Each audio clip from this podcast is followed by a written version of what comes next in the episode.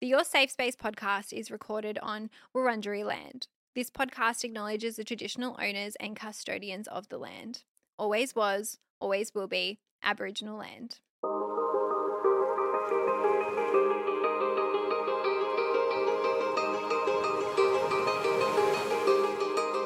Welcome to Your Safe Space, the podcast. I'm your host, Adele Marie, and this podcast is here for you. It is a safe space for us to catch up each week to discuss anything and everything. And on today's show, we are back with an AMA on air. It's Ask Me Anything, my favorite type of episodes to give to you guys. It is where you send through your questions and I give you my hot take. Of course, it is not a replacement for professional mental health help or support. And if you do need that, please check the show notes. As I said, these are short, sharp, juicy, and I've got some juicy questions in today's show, so we're going to get right into it. You will also be able to resubmit questions again for season two once I'm back from my Europe holiday. But question number one How do I deal with feelings of resentment towards my partner after watching the Barbie movie? And spoiler alert, because I am going to talk about some things in the movie. And if you have not watched and you want to watch, skip ahead three to four, five minutes because I will speak about some things that are shown there. I am also wearing a pink jumper because I wanted to channel the Barbie energy. But I feel this so deeply in my heart. And when I read it, I thought to myself, so many people may be able to relate because I have seen, again, some things on TikTok, some discourse in, on social media about this. Obviously, elephant in the room, I'm not in a relationship, but I think if I was, I probably would have some resentment too. I also feel like I have some exes who probably wouldn't have even watched it with me, who would have made me feel like shit for watching it, or who would have rejected it or told me that like the movie was stupid or didn't even like support my excitement about it. And so I thought that was fascinating for me to reflect on myself about my own relationships and the people I chose to date in the past. I also felt resentment in general as a society, like for society as a whole. And I saw this TikTok and I think it summed it up perfectly. It said, I'm just thinking about how the Barbie movie was Greta's way of snapping us out of the patriarchy trends, the same way the Barbies were doing to the Kendom Barbies when they were trying to get their Barbie land back. And so I just want to validate this listener for a second what you're feeling, I think, is normal. And a typical response to a movie, which was so jarring and powerful and deep in in a good way, right? I thought the movie was deep. I thought there were very important themes touched on. I thought there were very certain certain moments that really like got my attention and I'm going to explain what those were now. Again, spoilers. So please skip ahead if you don't want to listen to this. But some key moments when I did a double take. the first one was how when it was Barbie Land and everything was perfect, the Kens weren't suffering. They weren't. The Barbies weren't subjecting the Kens to harassment. They weren't making them serve them. They weren't being objectified. They weren't being sexualized.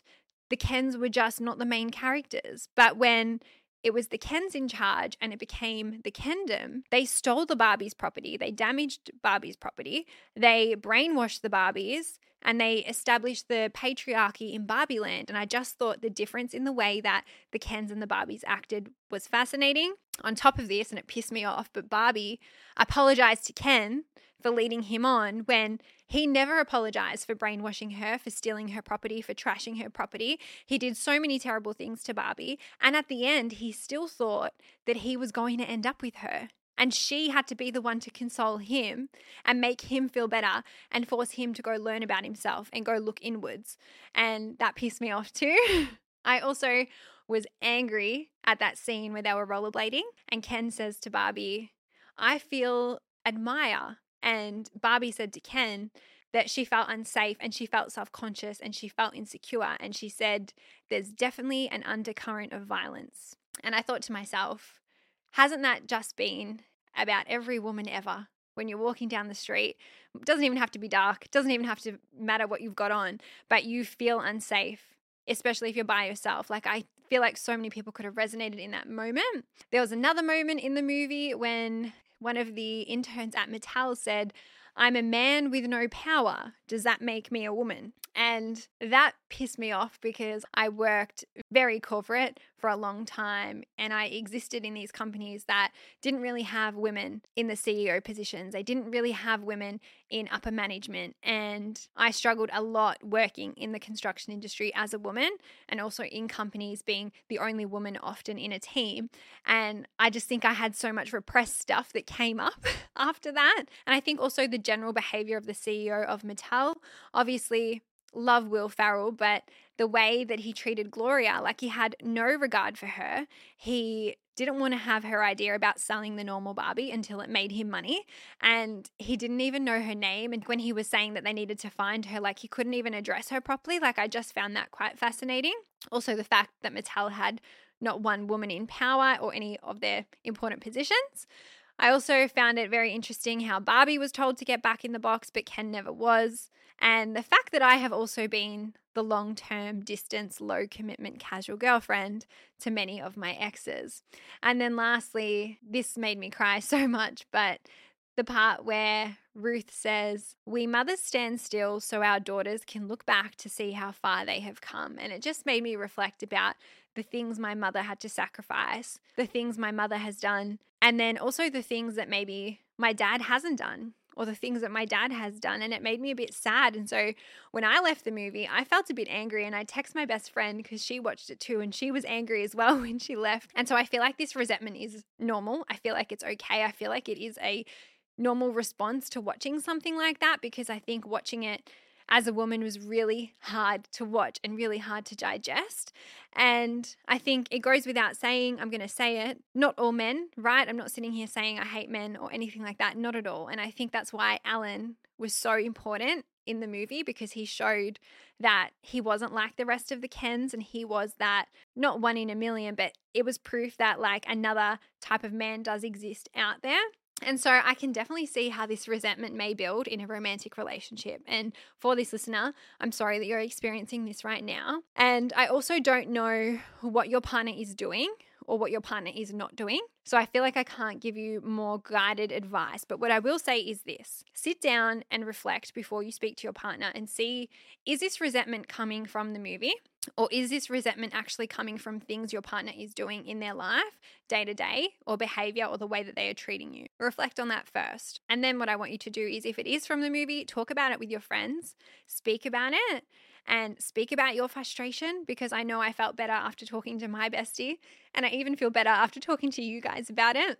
And maybe some of you watched the movie and didn't think that deeply about it, but I definitely did. And there are people out there who probably feel the same and have that same resentment. So try to chat to them about it. Or if your resentment is coming from things that your partner is actually doing, then I think you do need to have a conversation and bring up what actions it is that is concerning to you or what behaviors are concerning to you and see if you can firstly have that conversation and secondly can your partner work towards helping you get to that point where you feel like you're being treated better or where you are being treated better. And I know that it could also be a level deeper than that where you can't even speak about it. And maybe it's a values misalignment between you two. And I don't want to sit here and say, like, oh, break up with your partner after the Barbie movie. No, fuck no, that's not what I'm saying. I think if there are things bothering you, you do need to talk about it. Hopefully, you can work through it. If you can't, that is another conversation that maybe needs to be had as well. And so, good luck to this listener. I hope you're okay. You can come and get some support in the Facebook group if you want. I will delay the upload of this episode just in case other people want to watch it, in case they haven't already. And yeah, sending you so much love. Question number two What would you tell your 25 year old self, knowing what you know now? coming from a very scared 25 year old. And I got this question last night and I thought to myself, oh my goodness, like I just want to hug you and tell you, don't be scared. Well, no, I don't want to tell you don't be scared because I think you can feel any emotions that you want to feel, but I'm going to give you some guidance and hopefully make you feel a little bit better. Now, I know I'm just 30. I turned 30 in March, so I'm only five years older than you. And some people may be rolling their eyes, and I'm not sitting here saying I'm so wise, I've got all the wisdom in the world. Not at all. But I'm happy to share with you what I wish I told myself at 25. The first thing is that your 20s are like this really whack year, right? Everyone expects you to be an adult. Everyone expects you to know what you're doing. Everyone expects that you've got it all figured out when in reality, you're a child who's just left school or just left uni or is straight out into the workforce and straight into reality. And are figuring out who they are. Their brain is still developing. Your brain is still developing in your 20s. And it's a very confusing, it's a very scary, it's a very unusual time of your life because there are so many uncertain things about it. And so you do feel lost. You don't know what's going on. it's confusing, but it does get better. And the older you get, the easier it does get. And so I know the future seems very overwhelming and very uncertain. That's normal, that's a given. I'm here to tell you that even when you get to 30, and maybe when I get to 40, and maybe when I get to 50, and maybe when I get to 60, it'll still be the same. But I still think the future is uncertain and scary right now. But the only difference is that you get better at accepting it, you get better at navigating it and handling it with grace, and you do get older and wiser, and you know that whatever happens, you'll be able to push through it because you end up pushing through quite a few things in your 20s. And what I mean by that is that the older you get and the longer you are around, the more likely you are to experience some things that we maybe don't think about experiencing all the hardships, the challenges, the ups, the downs. You do learn to adapt through it though, and you will move through it. You'll also make mistakes, and just know that it's okay to make a mistake. You can be a good person and still make mistakes and still learn from them and do better. It's not the end of the world. And one bit of advice that I will always tell myself is that if I'm upset over something, whether it's something I did or something someone else did, I think to myself, will this matter in five years from now? Will this matter in 10 years? Will this matter in 15 years? And if it doesn't, I try to let it go. I also try to focus on just controlling what I can control and releasing everything else outside of my control so that I can try to live and move through life in peace. And I also used to wish my time away. I don't know about you guys, but I remember being a kid and I wanted to be an adult so badly. I wanted to have my license. I wanted to pay bills. I wanted to buy a house. I wanted to grow up. I wanted to, you know, just not be a kid anymore. And I wish that I didn't wish my time away. And I don't have regrets, but I wanted to be older so badly. And as I'm getting older now, I wish I just appreciated where I was at that point in time because you're never going to be the age you are right now. And I hope that we all get to live really long, happy, healthy lives. But I just wish I appreciated where I was at that point, even if I felt lost, even if I was scared, even if I didn't know where I was going. And so, my overarching advice is be compassionate to yourself always. You will be okay. I know your 20s are very scary and confusing, but they don't last forever. And looking back now as someone who is entering their 30s, I can look back on my 20s and think they were like the training wheels years, right? Like I had my training wheels on, I was getting ready for my 30s, and I feel like my 30s are going to be so much better than my 20s, but I appreciate my 20s for what they were too. I'll also recommend you listening to my 30 lessons before 30. I did a two part episode back in March. There are so many good tips and tricks in there. Please go and listen to them because I think you'll be able to find some comfort as well. But don't panic, you're doing amazing, you're right on track, you're right on time, and I've got you. All right. Our last question for the show is question number three How to save for a house, car, and a holiday all at once. I'm looking for a house, but I need a car, and mentally, I need a holiday. And so, before we get into this question, I just want to say this is not financial advice. I'm just going to be giving some very general tips and tricks to this listener. But how exciting for them because I think three big items at once, I think it can be exciting, but it also can be challenging. And I don't think it matters what your financial goal is as such. I think any financial goal that you're working towards can still be a bit of a challenge. And so I'm going to give you some very general tips and tricks and how I would approach this. I also think with some adjustments and planning and prioritizing, you can get this and can achieve it. I think there's this advice that my mortgage broker said to me, and she maybe even said it on this podcast, but she said, You can have it all, just not at once. And I think it's so true for something like this.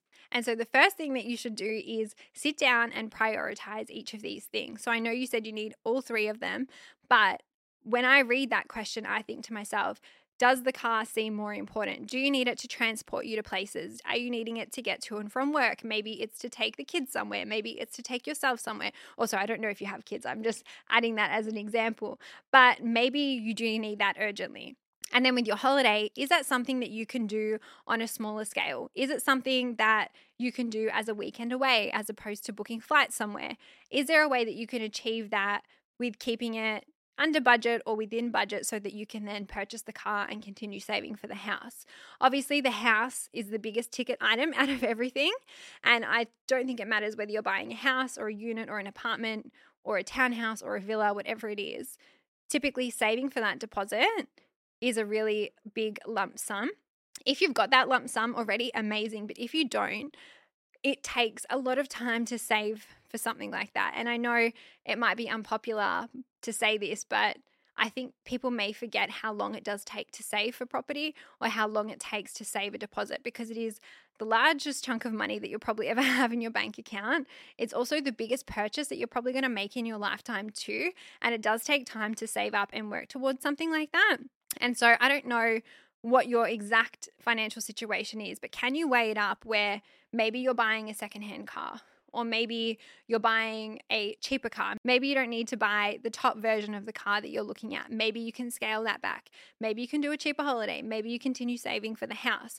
And so weigh those up. And then tip number two is to get very clear with the dollar amounts and what you need. And so if you've done that first part of the activity, this part should be very clear and very easy but it is essentially figuring out what you need to save for each of those things and then working that into your budget, which is the last tip. So take a look at all of your income, all of your expenses, and see where your money is going and what is happening to your money once it hits your bank account. Then I would say, how can you work in those amounts and work towards that savings goal? So I'll give you an example, right? Let's say you want to save $2,000 for your holiday what can you do to save that $2,000 over the next, I don't know, three months, six months, 12 months? And setting up like a separate savings account for that where you can then put money aside each pay cycle, whether you get paid weekly, fortnightly, monthly, to start ticking that goal off. While you're doing your budget, I think it's a really good time to also look at can you decrease any of your spending? Maybe it's cutting back on subscriptions. Maybe you're cutting out anything that you don't use. Any ways that you can kind of decrease that spending or decrease your expenses. And then, is there also a way that you can increase your income too? Because I think that's the way that you kind of play with the budget in the most easiest, effective way. And then the last thing I'll say is to have a separate savings account with the title of what you're saving for so that you can actually see the money going up and you can see that behavior and it almost reinforces you to keep saving towards it because you can see it growing. I think psychologically that's really helpful as well. And then be really persistent and just know that it does take a bit of time, it does take a bit of effort. You will eventually get there though. And the other thing that I like to do is every like six to 12 months, I'll do a check in of my own budget just to make sure I can see where my money's going. I know what I'm doing with my money, but maybe that also looks like just checking with how you're going with your financial situation. Are you still saving? Are you spending on things that are in line with your values? Do you need to adjust the savings plan? And then go from there. As I said, you definitely can work towards this. And if you are still struggling, I recommend getting help from like a professional in the finance industry, whether that is a broker to possibly help you with the house situation. Maybe it's even a financial planner down the track as well. And there are resources and people out there that can assist you to kind of get you on that track. I'll also put a link to the budget template from the MyGov or it's the money website. It's like a government website. You can use that budget template if you don't have one already. But good luck don't forget along the way as well to celebrate your wins. I know when you are in a savings cycle, and I was like this when I was saving for my property, but it is a lot. Your money hits your account, you just save it, save it, save it. And I think it's important to reward yourself along the way to still enjoy life and to still have some kind of balance because you just don't want to be working really hard and then not having any fun either. So try to find that balance. But obviously, I understand that when you're saving, it does take sacrifice too, but find that middle ground. Good luck to this listener. We're thinking of you, we're rooting for you, and I hope that you can get on that holiday, get that car, and get your house soon. All right, guys, I'm going to leave it there. Thank you so much for listening. If you are not already, follow us on Instagram, Your Safe Space Pod. Follow me at Adele Marie. Leave us a review on Apple. Leave us a rating on Spotify. And if you love this episode, share it on your story while you're listening. And yeah, tag us in it because I can't wait to see. All right, guys, I'll see you next time. Bye.